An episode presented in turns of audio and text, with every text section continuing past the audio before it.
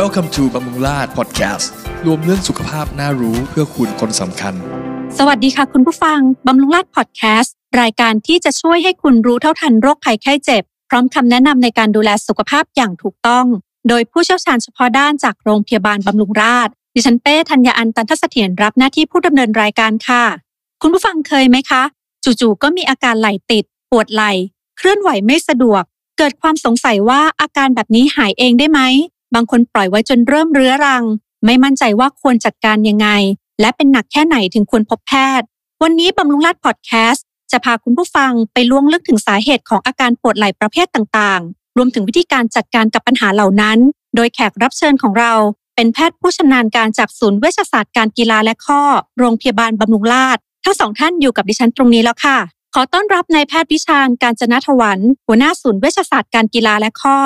ทย์ผู้ชำนาญการศัลยศาสตร์กระดูก และข้อและเวชศาสตร์การกีฬา และแพทย์หญิง อลิสลา อาลีราชการัน หรือว่าคุณหมอเอมมี่นะคะ แพทย์ผู้ชำนาญการศัลยศาสตร์กระดูกและข้อ และเวชศาสตร์การกีฬาสวัสดีค่ะอาจารย์วิชาญสวัสดีค่ะอาจารย์เอมมี่สวัสดีค่ะ สวัสดีครับค่ะ อาจารย์วิชาญค่ะอยากจะสอบถามอาจารย์ค่ะว่าอาการปวดไหล่แบ่งได้เป็นกี่ประเภทคะและเกิดจากสาเหตุอะไรได้บ้างคะที่จริงถ้าเราพูดถึงอาการปวดไหล่อาการบาดเจ็บที่ข้อไหล่นะครับ จริง ๆ แล้วเขาจะมีลักษณะแตกต่างกันกับการปวดในส่วนอื่นของร่างกาย ลักษณะที่เด่นชัดก็คือมันเป็นลักษณะการบาดเจ็บในช่วงอายุนะฮะมีความสัมพันธ์กับช่วงอายุ นั่นหมายถึงว่าถ้าเป็นอายุน้อยๆเนี่ยก็จะมักมีความสัมพันธ์เกี่ยวกับการบาดเจ็บจากอุบัติเหตุ เช่นเป็นเล่นกีฬาหรือพัดตกหกล้มนะครับส่วนถ้าเป็นวัยกลางคนละลักษณะโรคที่เกี่ยวพันกับการบาดเจ็บที่ข้อไหล่ที่พบบ่อย กับกลายเป็นโรคที่เกิดขึ้นจากการอักเสบนะฮะ เช่น มีการอักเสบของเยื่อหุ้มข้อทำให้เกิดข้อไหล่ติด ซึ่งอันนี้เป็นปัญหาที่พบบ่อย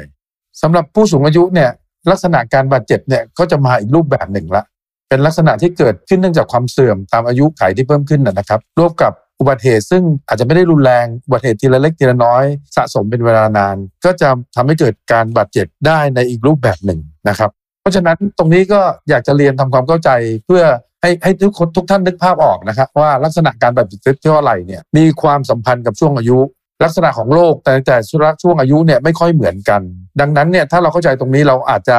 มีความเข้าใจในการดูแลตัวเองได้มากขึ้นนะครับค่ะและอาจารย์เอมมี่ค่ะโรคที่มักจะมาพร้อมกับอาการปวดไหล่มีโรคอะไรบ้างคะอ่าอย่างแรกนะคะก็ถ้ามาด้วยการปวดไหล่เนี่ยต้องเอาให้ชัวร์ก่อน ต้องทำการวินิจฉัยให้มั่นใจก่อนว่า เป็นอาการปวดไหล่จริง ๆ เพราะว่าโรคที่เป็นได้เนี่ยมันจะมีหลายโรคมากที่จะ mimic อาการปวดไหล่อย่างเช่น บางคนแบบปวดกล้ามเนื้อ ปวดคอ ปวดบ่า เป็นออฟฟิศซินโดรมก็มีอาการปวดไหล่ได้ทั้งทั้งๆที่ไม่ได้มีพยาธิสภาพที่ไหล่บางคนก็มีกระดูกกดทับเส้นประสาทที่คอ ก็ทำให้มีอาการปวดไหล่ได้ เช่นกันวิธีแยกเดี๋ยวเดี๋ยวอาจารย์วิชาญจะมาเล่าให้ฟังอีกทีนะคะ อาจารย์ครับแล้วก็บางคนก็เป็นพวกกล้ามเนื้ออักเสบเรื้อรัง ซึ่งพวกเราจะเรียกกันว่า myofascial pain syndrome อันนี้ก็จะเป็นกลุ่มพวก office syndrome ก็คือกล้ามเนื้ออักเสบ แล้วก็เดี๋ยวปวดตรงนู้นปวดตรงนี้ ต้นตอเป็นจุดหนึ่งแต่ไปเจ็บอีกจุดหนึ่งก็คือต้นตออาจจะเป็นกลางหลังแต่ไปเจ็บที่ไหล่อะไรประมาณนี้นะคะ ก็ทำให้ปวดไหล่ได้ บางคนเจ็บข้อศอกเป็นพวก tennis elbow golfer's elbow เนี่ยอาจจะร้าวขึ้นมาทำให้มีอาการปวดไหล่ได้เช่นกัน อันนี้ก็คือสำคัญที่สุดก็คือต้องเจอแพทย์ที่สามารถแยกโรคให้เราได้ ในเมื่อเราวินิจฉัยว่าเป็นโรคของไหล่แล้วเนี่ย โรคที่เราเจอพร้อมกันบ่อยๆเนี่ยก็จะเป็นโรคกลุ่มไตรอย ไม่ว่าจะเป็นไฮเปอร์ไทรอยหรือว่าไฮโปไทรอยแล้วก็พวกโรคกลุ่มเบาหวาน ก็คือถ้าเป็นเบาหวานเนี่ยโอกาสที่จะมีพยาธิสภาพในหัวไหล่เนี่ยเพิ่มขึ้นถึง 6 เท่า สาเหตุไม่ชัดเจน ไม่มีใครรู้สาเหตุที่แน่นอน แต่ว่าอันนี้เป็น association ที่เห็นได้ชัดเจน แล้วก็การรักษาก็จะยากขึ้น อาการก็จะเยอะขึ้นเป็นเร็วขึ้นเป็นนานขึ้น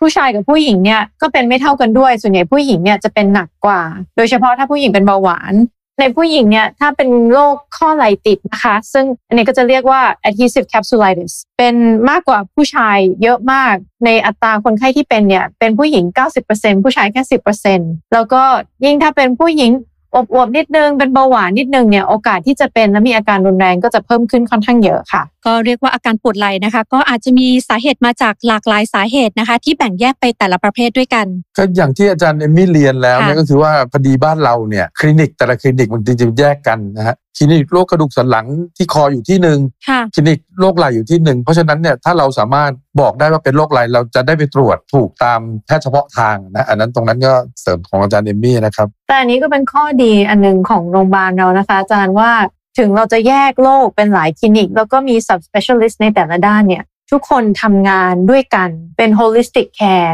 ก็คือช่วยดูให้ก่อนแล้วช่วยแยกโรคให้ได้ หลังจากนั้นก็คือ ให้เจอแพทย์ที่ sub specialty เฉพาะทางนั้นเพื่อที่จะได้รักษาให้ถูกโรคและตรงโรคค่ะ ครับ อาจารย์นิชันคะอย่างนี้เราจะมีวิธีสังเกตได้ยังไงคะว่าอาการปวดไหล่นั้นเกิดจากโรคใดอะคะขอขยายความจากอาจารย์เอมี่ให้ชัดเจนนิดหนึ่งก็คือว่า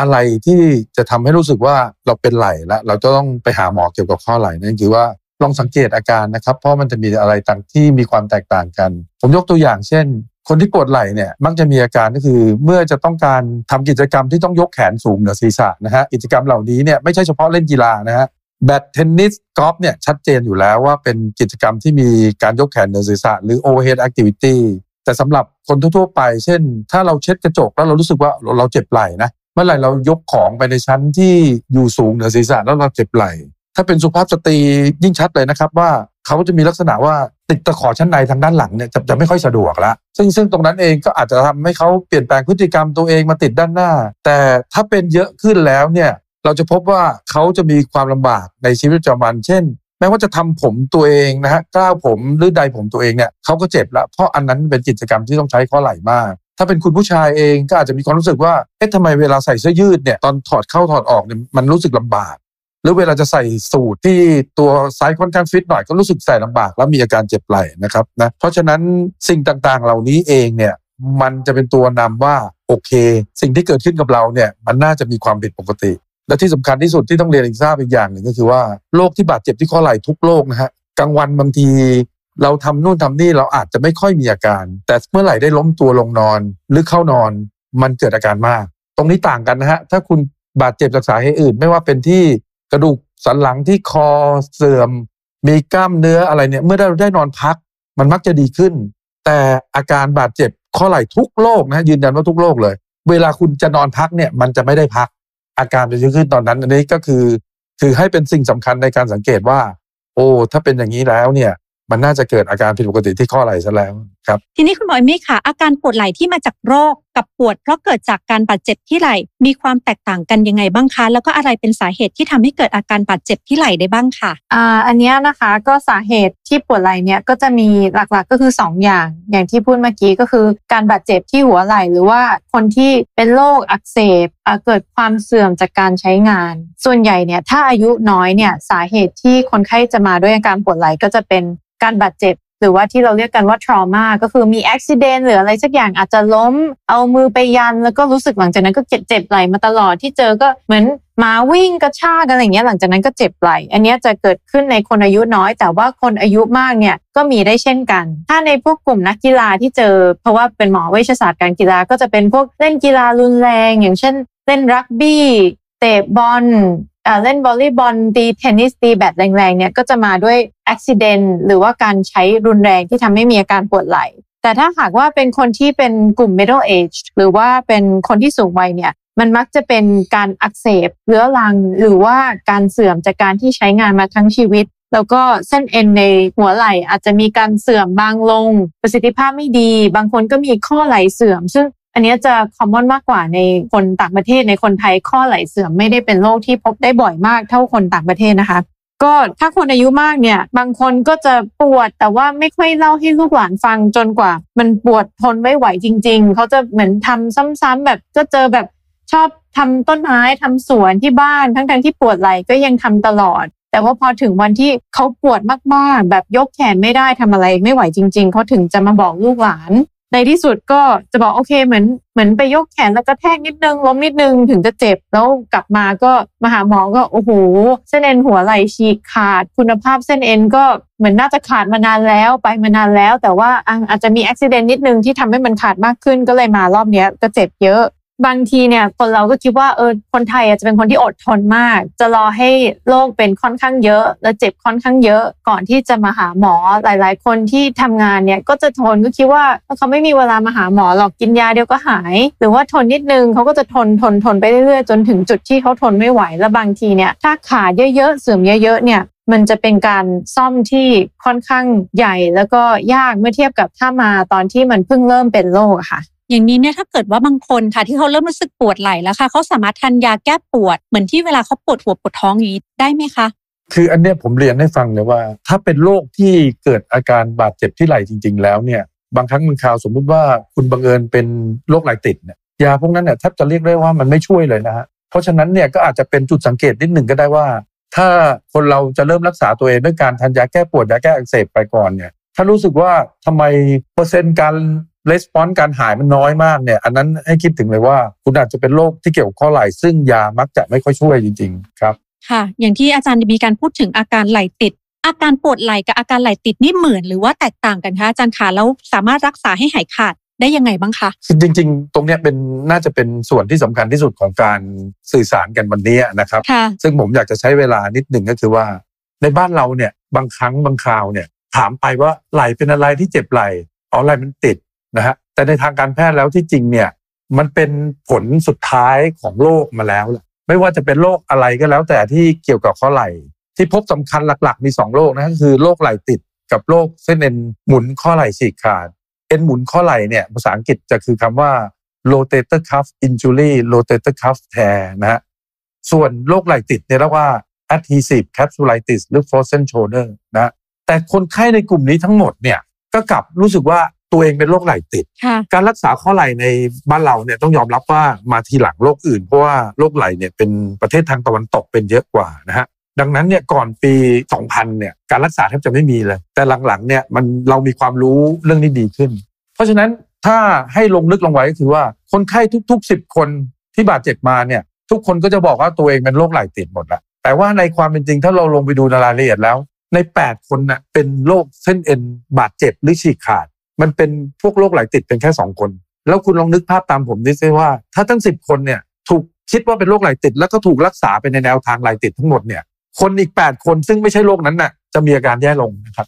เพราะฉะนั้นตรงเนี้ยมันมันมันเป็นเรื่องซึ่งต้องทำความเข้าใจนะฮะแล้วก็ต้องสังเกตสังกา เพราะฉะนั้นเนี่ยผมก็เลยมีคำแนะนำที่ถูกต้องว่า ถ้าสมมุติว่าคุณคิดว่าคุณเป็นโรคไหลติดจริง คุณลองรักษาด้วยการทานยาทำกายภาพบำบัดตามที่คำแนะนำแล้วเนี่ย ถ้ามันไม่ดีขึ้นในเวลา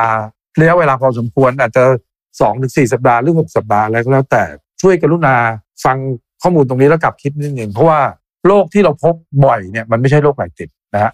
ที่จริงแล้วโรคไหล่ติดเนี่ยเอากันตามตรงเนี่ยเขาเป็นโรคที่หายเองได้นะฮะค่ะหายเองได้นั่นหมายถึงว่า ไม่ต้องรักษาก็หายเอง เพียงแต่ว่ามันกินระยะเวลานาน2ปี แล้วในระหว่างนั้นเองเนี่ย ความยากลำบากของคุณเนี่ยคุณนึกภาพสุภาพสตรีติดตะขอด้านหลังไม่ได้ หรือแม้กระทั่งบางคนเนี่ยจะรูดซิปกระโปรง ด้านหลังก็รูดไม่ได้ทำผมก็ต้องน้ำตาร่วงก็จะทำผมเสร็จ อันเนี้ยมันเป็นความยากลำบาก และอีกอย่างหนึ่งโรคในกลุ่มนี้ที่ผมพูดทั้งหมดเนี่ยไม่ได้เกิดขึ้นกับคนอายุน้อยๆโรคไหลติดเราจะพบบ่อยในคนที่อายุต้อง 45-50 แล้วค่ะส่วนโรคเส้นเอ็นหมุนข้อไหล่ฉีกขาดที่เป็นกลุ่มใหญ่ที่พูดถึงว่าเจอ 80%เนี่ยมันเกิดขึ้นในคนสูงอายุที่มากกว่า 60 ขึ้นไปนะฮะ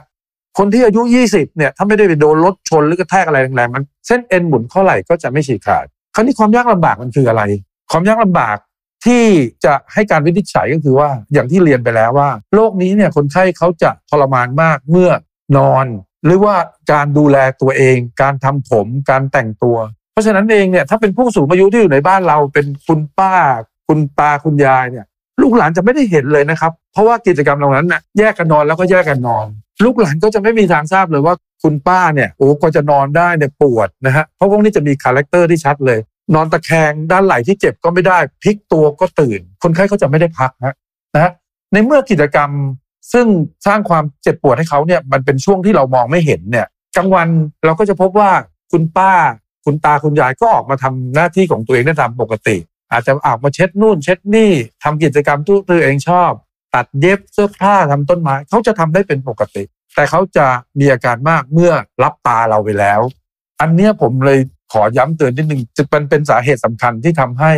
คนที่บาดเจ็บที่ข้อไหล่ไม่ว่าจะเป็นโรคไหล่ติดหรือเส้นเอ็นฉีกขาดเนี่ยจะมาพบแพทย์ช้า เพราะลูกหลานไม่ได้รู้นะฮะมารู้อีกทีก็อาการเยอะแล้วนะฮะส่วนที่สองก็คือว่าถ้าเราคิดว่าเป็นไหล่ติดเป็นส่วนใหญ่ทั้งหมดเนี่ยการรักษามันก็จะผิดทาง เพราะว่าเมื่อเส้นเอ็นหมุนข้อไหล่ฉีกขาดเนี่ยการรักษาเนี่ยมันตรงท่านข้ามกับการรักษาโรคไหล่ติดเลย เพราะฉะนั้นทุก ๆ 10 คน ถ้าไปรักษาทางเดียวกันเหมือนกับรักษาโรคไหล่ติดทั้งหมดเนี่ยใน 8 คนอาจจะแย่ลงด้วยซ้ำนะฮะสรุปมาถึงตรงนี้ผมว่าเพื่อป้องกันความสับสนก็คือว่าอาการบาดเจ็บที่ข้อไหล่เนี่ยมันมีความซับซ้อนในตัวเองนิดนึงนะฮะการวินิจฉัยมันยากแม้ว่ามันจะมีอยู่แค่ 2 โรคเท่านั้นเองเนี่ยวันช่วงนี้ที่ผมพูดผมพูดถึง 2 โรคเท่านั้นเองก็คือโรคข้อไหล่ติดกับโรคเอ็นหมุนข้อไหล่ฉีกขาด อาการดันคล้ายกัน การรักษาดันไปคนละทาง ลักษณะการบาดเจ็บเป็นสิ่งที่เกิดขึ้นในคนสูงอายุ ซึ่งก็ไม่อยากจะบ่นมาก ลูกหลานก็รับทราบช้ากว่าจะรู้ก็มักจะเป็นมากแล้ว อันนี้ต้องฝากข้อมูลตรงนี้ให้ให้ช่วยกันคิดนึกภาพตามจะเราจะได้เข้าใจเมื่อเราเจอกับตัวเองนะครับว่ามี คุณตาคุณยายคุณป้าเราบาดเจ็บเรื่องแบบนี้เราจะได้ไหวตัวทันเร็วนิดหนึ่งเพื่อนำเขามาพบแพทย์ได้เร็วขึ้นนะครับค่ะอยากจะสอบถามถึงวิธีการในการรักษาอาการเจ็บปวดที่ไหล่ค่ะว่า ปัจจุบันมีกี่วิธีแล้วก็ขั้นตอนในการรักษาเป็นยังไงบ้างคะ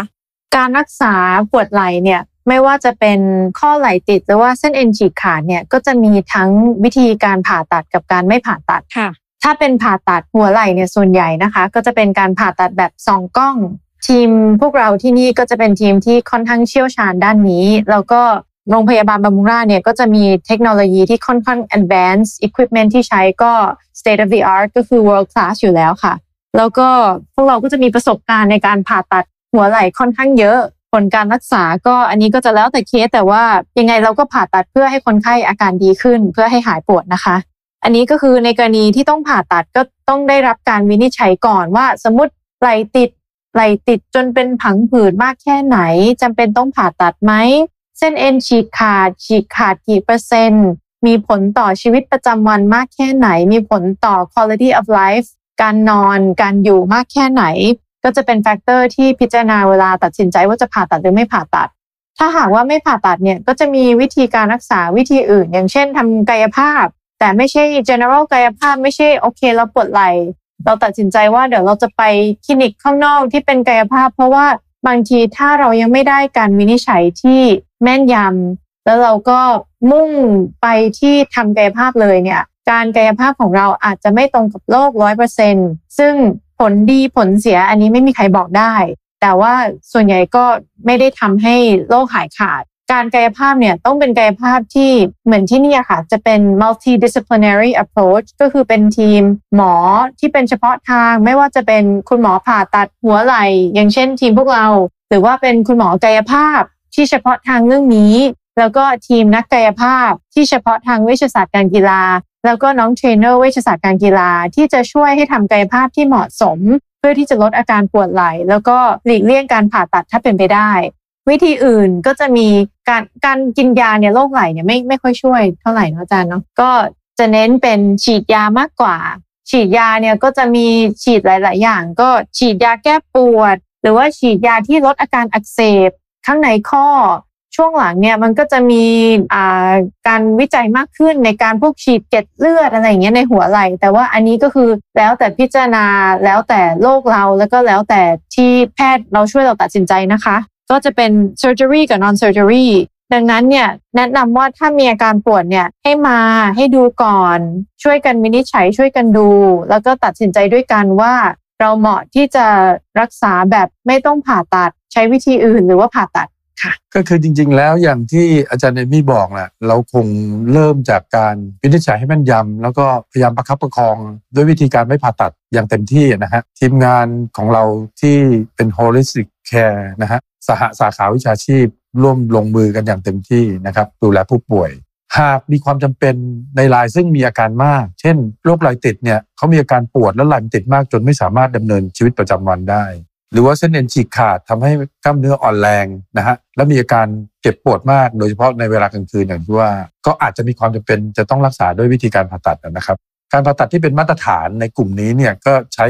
ศาสตร์ความรู้จากสาขาเวชศาสตร์การกีฬา ก็คือการผ่าตัดสองกล้อง ในภาษาอังกฤษก็ใช้คำว่า arthroscopic surgery หรือ keyhole surgery นะฮะซึ่งการผ่าตัดในลักษณะเนี่ยที่โรงพยาบาลบำรุงราษฎร์เนี่ยในแง่ของเทคโนโลยีและ equipment เนี่ยถือว่า full option นะฮะ ส่วนใน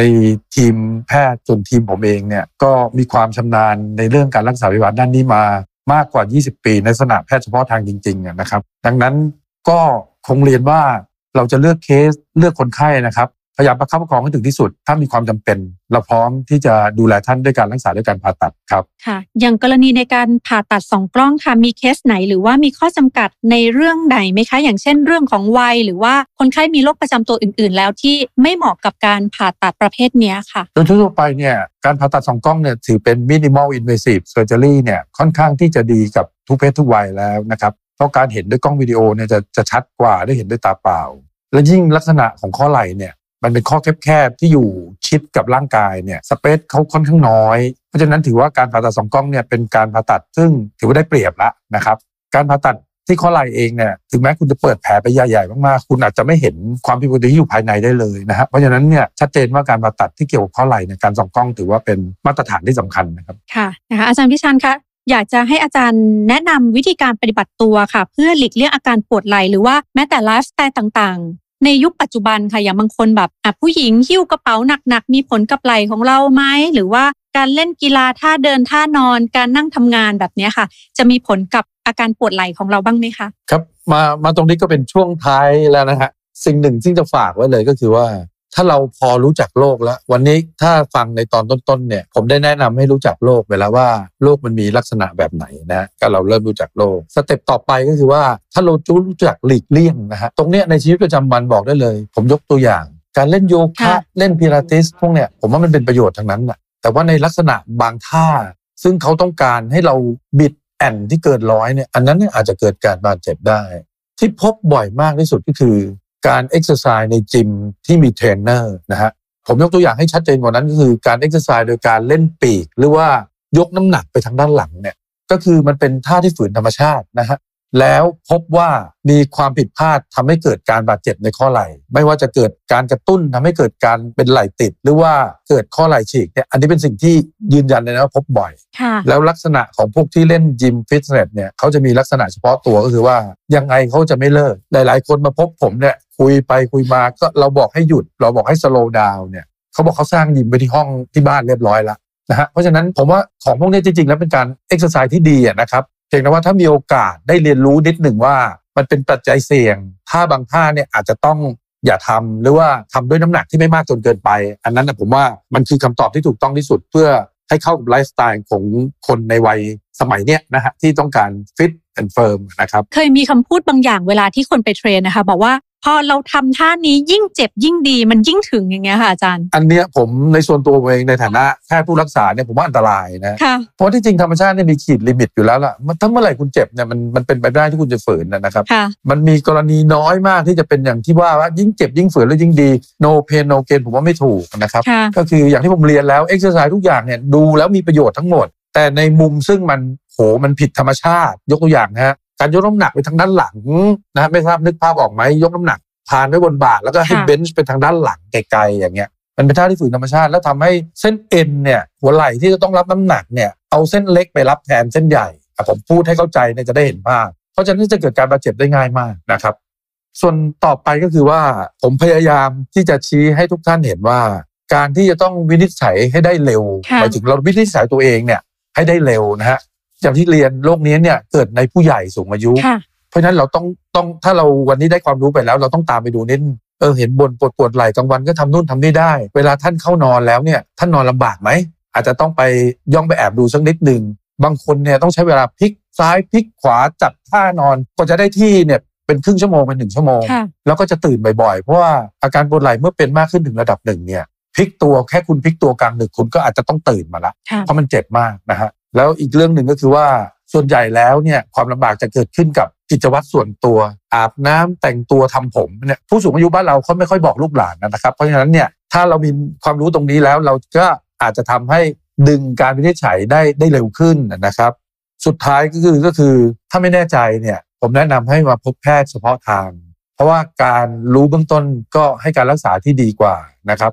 ข้อไหล่ติดอย่างที่ผมเรียนเป็นโรคที่หายเองได้เนี่ย หลายคนที่มาหาผมด้วยเรื่องข้อไหล่ติดเนี่ย ผมแทบจะไม่ได้รักษาเลยนะฮะผมเพียงประคับประคองให้คำแนะนำไปเท่านั้นเองว่าช่วงนี้เนี่ยอาจจะเจ็บมากขึ้นนะครับ อย่ากังวลเดี๋ยวอีกสักสองสาเดือนเขาจะเลิกเจ็บแล้วเขาจะไหลติดนะ ก็ไม่ต้องกังวลอีกนะฮะเพราะโรคก็จะรันไปตามลักษณะที่ควรจะเป็นตามธรรมชาติ แล้วก็ให้ความมั่นใจว่า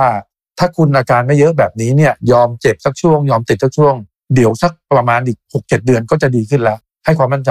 นั่นหมายถึงว่าบางคนเนี่ยผมไม่ต้องรักษาเลยนะเพียงแต่ ประคับประคองและให้คำแนะนำเท่านั้นเองครับค่ะก็คือให้คุณหมอได้ได้บอกเราก่อนว่า อาการแบบนี้สบายใจได้เดี๋ยวค่อย ๆ หายนะอะไรแบบนี้ใช่ไหมคะใช่ครับก็คือนั่นเองก็คือหา